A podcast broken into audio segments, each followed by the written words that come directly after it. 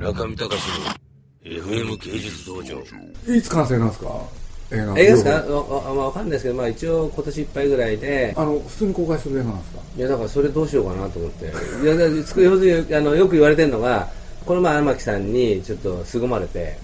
村上さんこれはあの、えー村上さんがやりたい映画を作る企画なんですか？はい。それとも村上さんはこれは社会にとってヒットするとかなんかそういう具体的な目標がある映画なんですか？うん。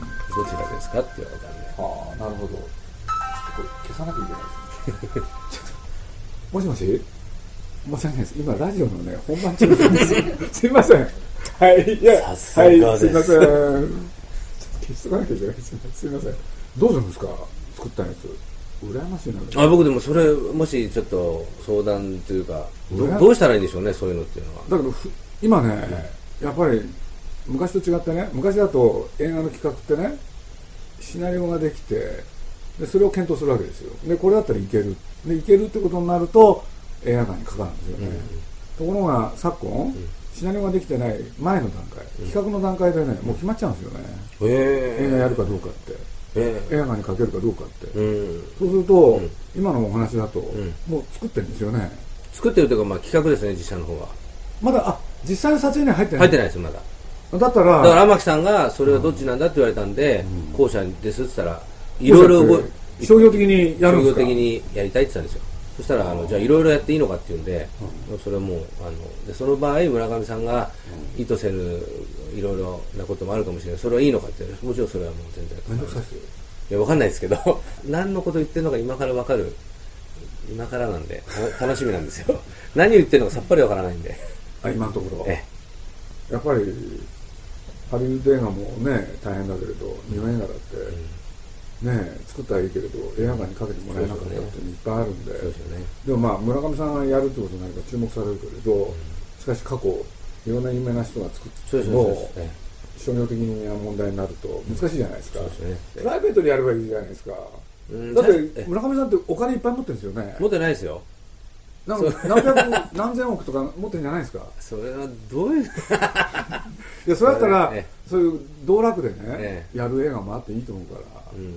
いやいやまあそういうふうな状況だったらそれもいいですよね、でもまあ回収はいるんですか？回収は必要ですね。必要なんですか、ある程度ですからね,、ね時間のどれぐらいのスパンで映画ってあのじゃあ少し脅かしますね。はいかけたお金があるじゃないですか、はいはい。映画館かけるとね、あの失敗した場合ね、またお金出さなきゃいけない時なんですよ。ああ教えてください。失敗したらえ補填しなきゃいけないんで。えそうそう、これで終わりかなと思ってたらね、こんだけ失敗したなと思ってたらもっといっぱい出してくださいって言われて。えへえ。そういうこともあるんですよ。怖いですね。怖いですよ。だってあの勝新太郎っていう人が有名なんですけどね、おはいはい。え。あの人って映画会社と話すと、内容についていろいろ注文が来るじゃないですか、それが嫌で、ん。勝手に作っちゃうんですよ、うんあの人面白い映画作ろうとしたしセットなんかもすごいのやるからそうすごい制作費かかって、うん。ところがそれをできた後ね、ん。映画会社持ってくじゃないですか、足元見られてね、制作費の回収どころか、ん。